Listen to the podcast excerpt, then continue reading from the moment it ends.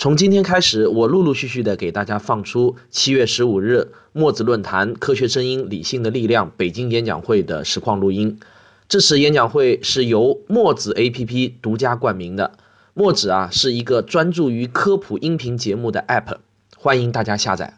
演讲会开始啊，首先是一段非常震撼的开场动画。音频节目呢看不到画面，我呢就只好省略了。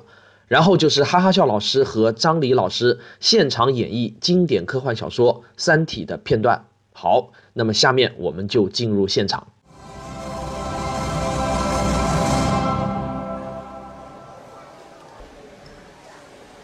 不要回答，不要回答，不要回答！我是这个世界的一个和平主义者，我首先收到信息，是你们文明的幸运。警告你们，不要回答，不要回答，不要回答！你们的方向上有千万颗恒星，只要不回答，这个世界就无法定位发射源。如果回答，发射源将被定位，你们的行星系将遭到入侵，你们的世界将被占领。不要回答，不要回答！不要回答！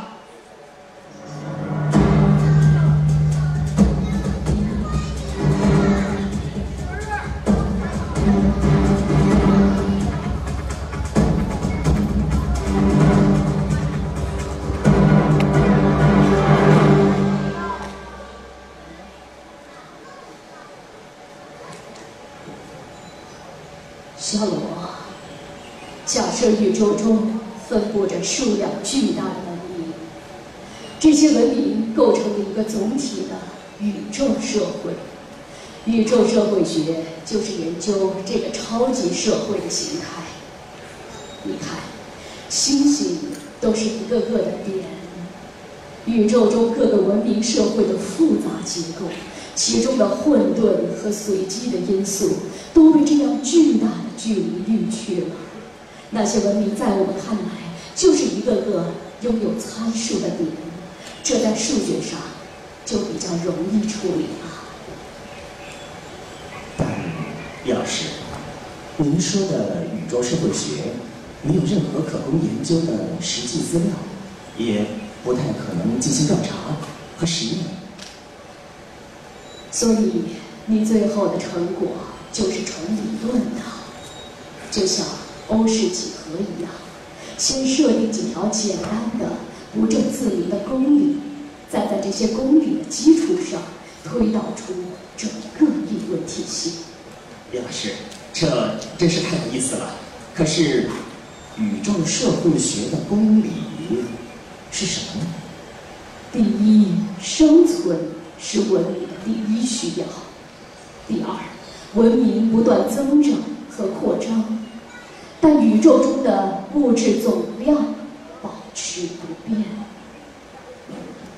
叶老师，从社会学角度看，这两条公理都是足够坚实的，您这么快就说出来，好像胸有成竹似的。我已经想了大半辈子，但确实是第一次同人谈起这个，我真的不知道为什么要谈。要想从这两条公理推论出宇宙社会学的基本途径，还有两个重要概念：猜无验和技术爆炸。很有意思的两个名词，您能解释一下吗？没有时间了。其实啊，你这样聪明，自己也能想出来。好，小罗，我走了。叶老师，您保重。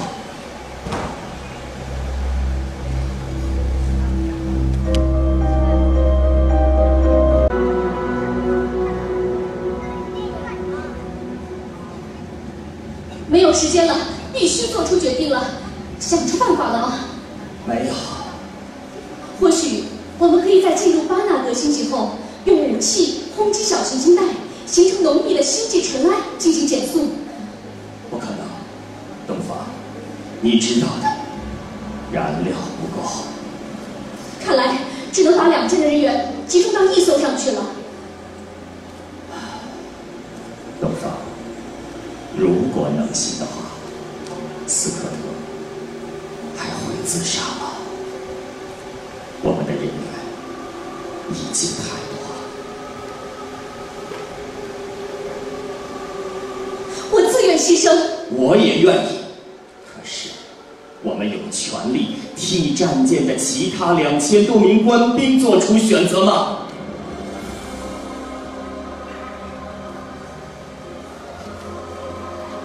不行，这太黑暗了。我们已经快成了魔鬼了，怎么能这么想？但是，我们并不知道他们会是天使，还是魔鬼。那也只有魔鬼才把别人想成是魔鬼。是的，但是问题并没有解决。即便我们自己知道自己是天使，我们也认为对方是天使。 可是我们还是无法知道他们怎么想我们，他们会把我们想成天使，还是魔鬼呢？我明白你的意思，即便他们也会把我们想成天使，但问题仍然没有解决。我们不知道他们怎么想，我们怎么想他们。这个循环还可以继续往下。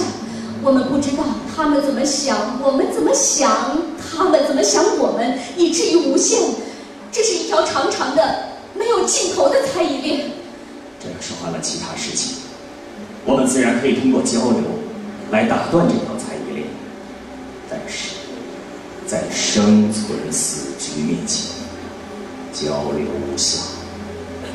无论如何，要么死吧，要么全死。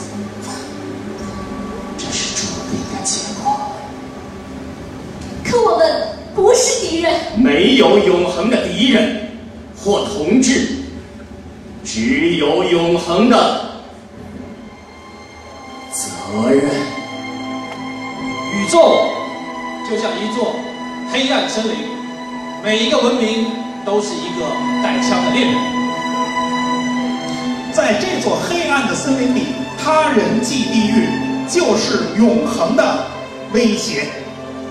难道我们能做的就只剩下了隐藏自己，又或者是消灭异己吗？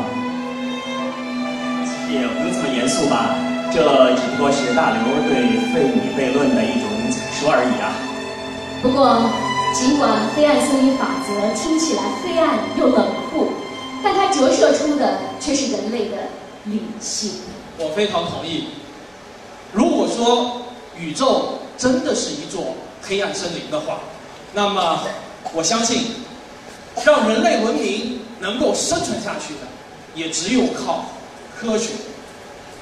今天我们相聚在这里，就是为了向科学致敬。是的，向科学致敬！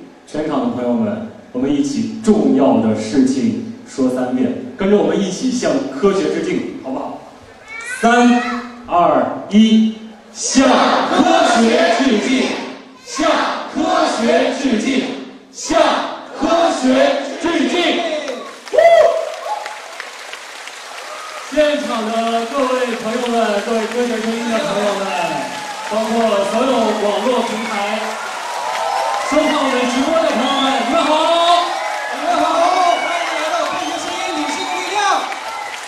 主题演讲会北京站的现场，看星星看月亮，终于看到和你们见面了啊！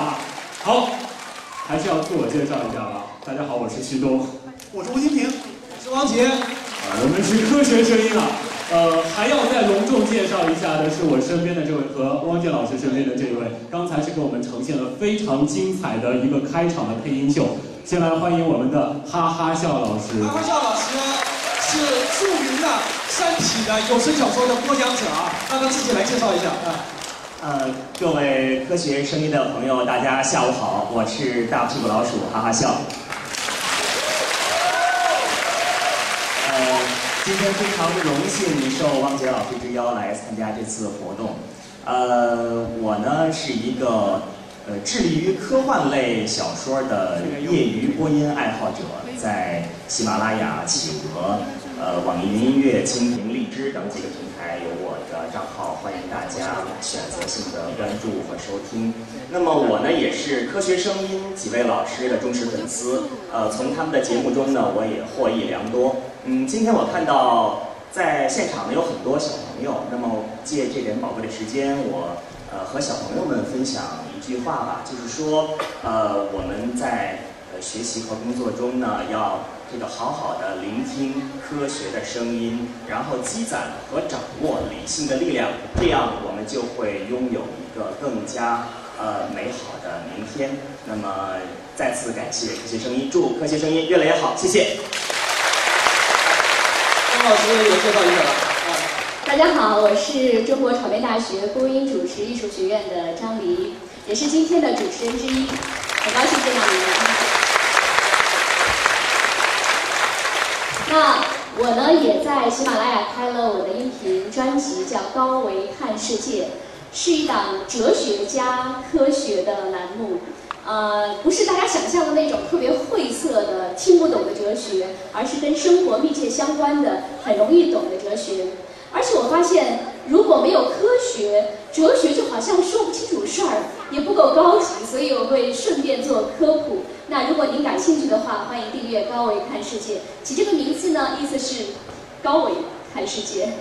那今天我还有一个重要的任务，就是在中场休息的时候，陪各位小朋友们一起做游戏，然后发一些科学声音准备的小礼物。对，给小朋友们准备了很多礼物啊。对，现场的小朋友们，能让我看到你们吗？来，啊，非常好。 那我们能不能一起挥挥手，说我们爱科学，可以吗？来，三，好，谢谢，三二一，我们爱科学！哇，你们太棒了！看到你们，我们觉得中国的科学未来后继有人，充满了希望。谢谢。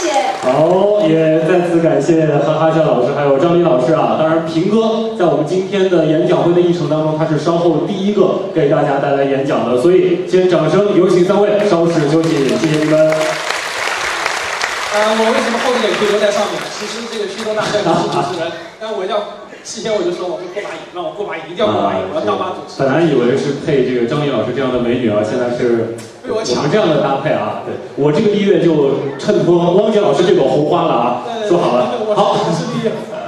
呃，作为主持人呢，还是有一些正经的事儿要做的啊。首先呢，要感谢一下我们这一次活动的冠名赞助商啊，大家应该能看到啊、呃，墨子论坛。那么我们呢，可以一起来关注一个 app 叫墨子啊。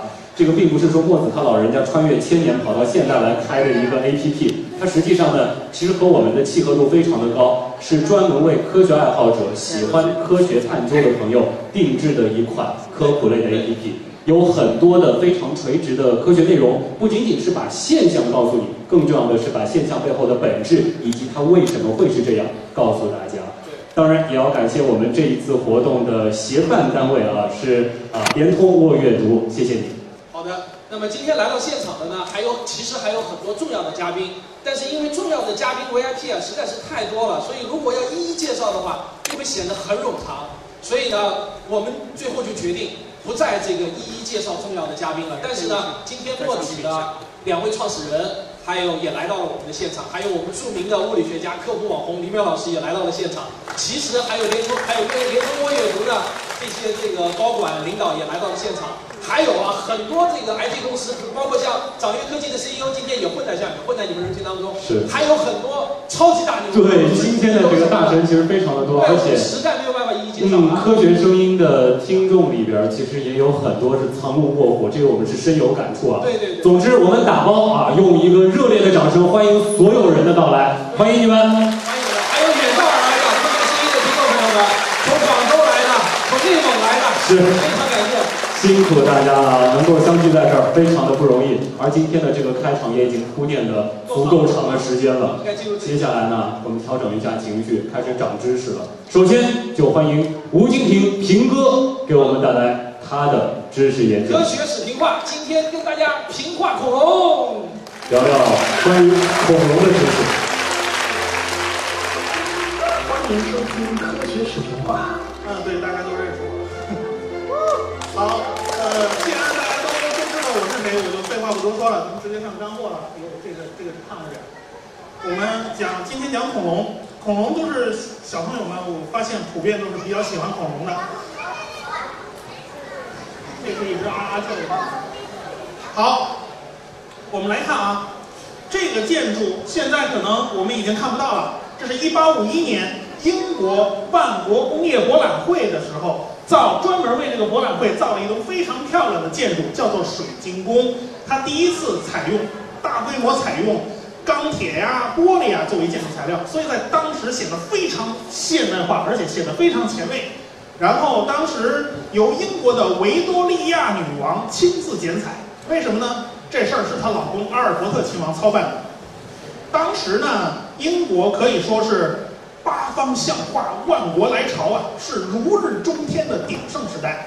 那英国女王当然就很爽啦。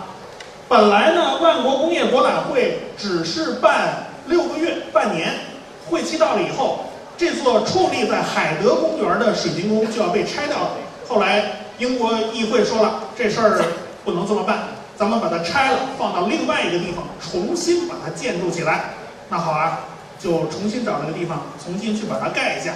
这个时候就遇上一个问题：我新建的这个新的水晶宫该如何布置它的展览呢？因为它当时主要是作为展览去使用的，而且呢，他们当时就想了半天，请到了一位著名的博物学家，也是古生物学家，叫欧文。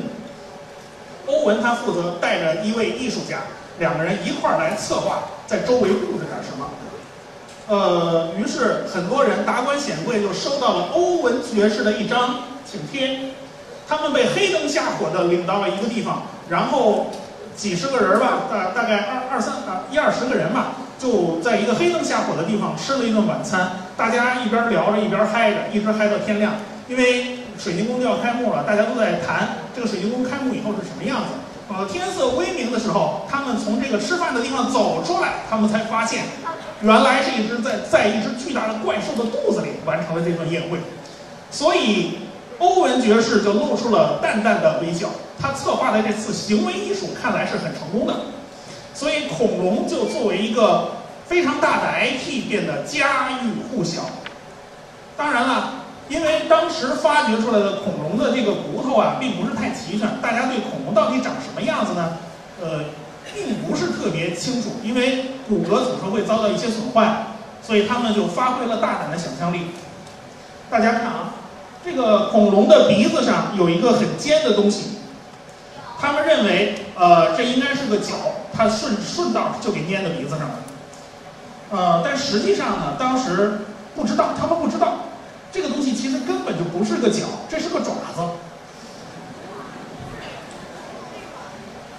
能，这是当时建成的建筑跟人的比例，所以它呢抛开了，的确是能够办一场宴会的。不过进去的人肯定是不多的。然后在周围的湖泊里面，它还布置了很多这种奇奇怪怪的化石的模型啊，这是水泥做的。这是一个鱼龙，上面还有两位很英俊的英国人在这里拍照，所以。 当时呢，你想嘛，有四万多人涌进水晶宫去参观，所以这件事儿就变得家喻户晓了。呃，现在我们还是能够看到这些个非常胖的、非常庞大的，长得又像蜥蜴又像犀牛的这么个玩意儿。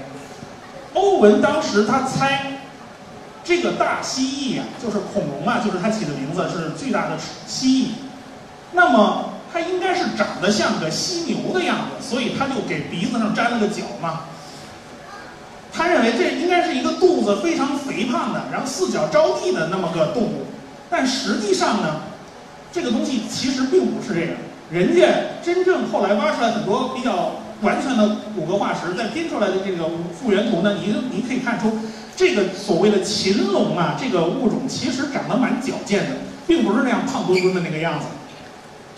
后来美国人就跟着凑热闹，美国人就说了：“既然英国可以挖出恐龙的化石，我们美国地大物博，我们一定也是能够挖出恐龙化石的。”于是他们就是搜山捡海去挖化石了，中间还闹得闹得好两拨人呢，开始就就就互相吵架，乃至闹得水火不容，最后弄得弄得最后反正是闹得一塌糊涂。所以说有人的地方就有江湖嘛。 当时他们湾上的恐龙化石就发现很奇怪的一点，为什么前爪就没有后爪这么强壮？他们开始怀疑了。欧文，你不是觉得恐龙应该是像犀牛那样四个腿差不多的东西吗？为什么我画出来的就完全不是这个样子？所以他就怀疑，这些动物应该长得不像个犀牛，而是长得像个袋鼠。好，所以他在做这个骨骼标本的时候，他就把它给弄竖过来了。他觉得这个东西应该是可以扒那个啪啪摇摇树干的这种，因为它非常大嘛。后来呢，又发现这种恐龙更。 前爪更短的恐龙被发现了，所以呢，就大家这个概念里面开始发生变化了。它到底是四条腿着地跑步的呢，还是两条腿着地跑步的呢？哎，这时候大家对恐龙的印象就开始改观。后来又发现了，这是当年这是当年人复原的一张蛇颈龙的画像，当然这个蛇颈龙的名字叫毛片龙啊。这个龙啊。 这个骨头被挖出来的时候很有意思，因为它死得很惨嘛，所以它的脑袋实际上被弯到了屁股后头，就是跟尾巴是待在一起的。结果变成化石的这个时候，它很不幸，它脑袋还断了，就是脖子那儿断着了。所以当时人挖出来的时候，把屁股跟脑袋完全搞倒了。他们认为短的那边应该是头，长的那边应该是尾巴，结果。 挖出来十几年、二十几年，一八七三年吧，好像才被人指出你搞到了。后来才发现，原来蛇颈龙如此之奇葩，长成这个样子了。它又一次刷新了我们对恐龙的认知。恐龙到底是什么样子？呃，其实，呃，你你用具体的一个形式去描绘恐龙都是不对的，因为恐龙是一个庞大的家族，它们天上飞的、水里游的、地上跑的、吃草的、吃肉的，全都有。 所以他们是五花八门、千奇百怪的，而且你不能用现在我们的对大型动物的概念去生搬硬套。比如说，你认为它长得像大象啊，你认为它长得像犀牛啊，这其实都是不对的。呃，这恐对恐龙的爱好呢，大家都是就是在社会上开始升温。就是你知道，一九三一年拍了一部呃，好像应该算是第一部怪物片吧，就是《金刚》。你看，给金刚找了一个大对手，就是这只恐龙。 这是一只霸王龙喽，嗯，看上去啊啊的，最后它是个大反派嘛，最后被金刚拿拿棍子一棍子给踹死了，所以就是它第一次变成了一个非常酷的东西。那么人们也在问呐，这么酷的恐龙它去哪儿了？为什么我们派了无数的探险队到深山老林里面去找它们的踪迹？我们找来找去只能找到死的，那个活的哪儿去了呢？后来发现根本就找不到活的。 恐龙到哪儿去了呢？这是个问题啊！是生存还是毁灭呢？是生存还是死亡呢？这个都是一个谜。所以呢，当时大家都认为恐龙应该是已经灭绝了。呃，当时呃，这个恐龙怎么灭绝的？因为众说纷纭嘛，所以一直也没有个定论。后来大家发现了一个非常奇怪的现象，就是在地层里面有一个特殊的地层里面会。 有有那么一小薄层啊，一种金属的含量会特别高，叫做铱。铱的比重是比黄金还要大的，而且它也是贵金属，在地球表面是非常非常稀少罕见的。那么，除非只有一个可能，那就是小行星撞到地球上的时候，才能把这个这么稀少的金属带来；要么就是地下火山喷发，才能把这个铱从地心里面喷出来。那么， 为什么会有这么薄薄一层铱呢？如果是铱是很多的话，它一一定是到处都有，很分布的很厚的。后来再去全世界调查一下，发现全世界大概这个时间的地层里面都有一层铱。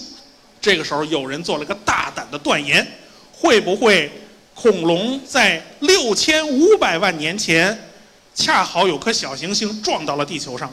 这个小行星一撞以后掀起的烟尘遮天蔽日。 从此，恐龙就走了下坡路呢。这个设想是非常靠谱的一个设想，但是算一算啊，这个小行星要多大才够呢？他们算了一下，大概直径是十公里。这个小行星要是摆在北京市中心的话，二环 hold 不住，三环有富裕，你们就知道它有多大。当然，一个十公里高的东西，你你算算高度，已经比喜马拉雅山都要高了。就这么个玩意儿撞下来，地球是根本受不了的。但是假设它是撞下来的，那陨石坑在哪儿呢？后来找来找去，找到时间差不多、大小也合适的，就在墨西哥的尤卡坦半岛找到了一个非常巨大的陨石坑。它的直径有多大呢？三百公里，把整个北京市装进去没有问题，还填不满。那么现在算一算，好像威力够了，陨石坑我也找到了，是不是恐龙就因为这一撞，就导致全完蛋了？是不是这样呢？有人提出不同意见了，有人认为啊，其实火山爆发也可以带来非常非常多的金属元素一。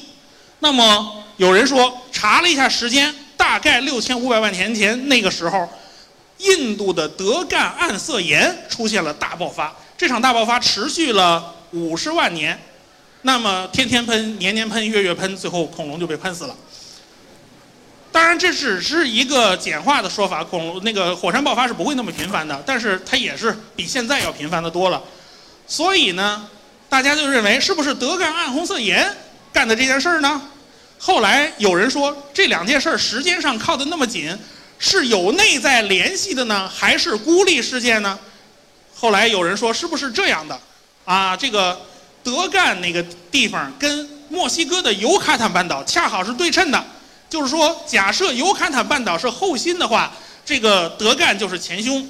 那好呀，假设啊，这个这个一颗陨石，这一颗小行星砸在了尤卡坦半岛，然后就是后心挨了猛烈的一击，然后前面哇的一口血喷出来，是不是这个意思？有没有这可能？说是带联系的，好像你说说倒也有可能啊。但是又有人说了，不对啊。好像那颗小行星撞下来之前二十五万年，德干这个火山群就开始到处乱喷了。哎呀，看来好像又不是这个原因。但是还有人说，是不是因为那时候绿色开花植物出现了，就是所谓的被子植物出现了，恐龙吃不惯，于是全饿死了？这个我也不知道，反正我们只能根据现在知道的一点点消息去揣测大概当时发生了些什么事情。我们只能说，这些啊啊叫的大恐龙我们现在一直都看不见了。那么他们到底哪儿去了？后来还有人说，呃是这样的原因，我们研究了恐龙蛋的化石，我们研究了恐龙粪的化石，我们发现这个蛋里面的重金属含量超标，所以它全都死了，全全都一窝一窝的孵不出来。我知道的，我们现在碰到的蛋类重金属超标，只有可能是用古老的办法去腌制松花蛋的时候会造成这种结果。是不是那个时候有人拿恐龙蛋腌松花蛋了，我也不知道。但是反正就是恐龙就是没有了。但是这个事情呢还有转机，因为就在最近二十年，在就在我们中国的辽西地区有了非常多的发现，就是发现这只叫中华龙鸟啊，这就是它的化石，就发现它居然是长毛的。我们过去认为恐龙就是一只丑陋的庞大的大蜥蜴，它身上应该全是鳞片，但是它怎么会是长毛的呢？这一个发现石破天惊啊！后来在辽西地区陆续发掘出了很多很多长毛的恐龙，而且是长羽毛的恐龙。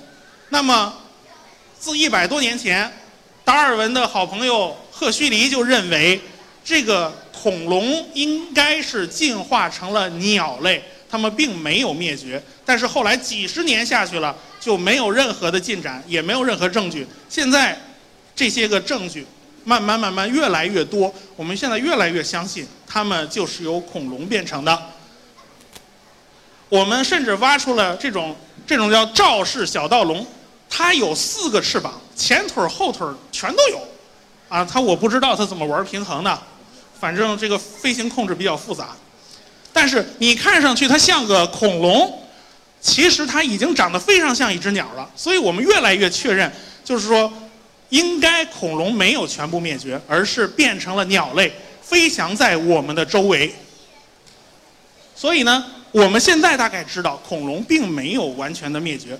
我们现有的应该是可以这么说的，但是没有灭绝又能怎么样吗？反正现在我想恐龙即便不灭绝，在我们中国人手下，它也变成十全大补了。这个命运可能在人类面前是很难逃脱的。好，谢谢大家，我就到这里了。好，谢谢吴京平老师精彩的分享。好，小朋友们，你们喜欢吴京平老师讲的恐龙吗？喜欢，是不是？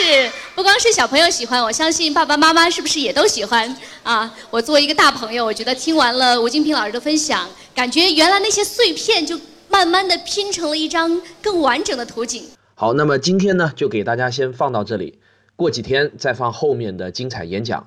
再次感谢墨子 A P P 对本次活动的赞助。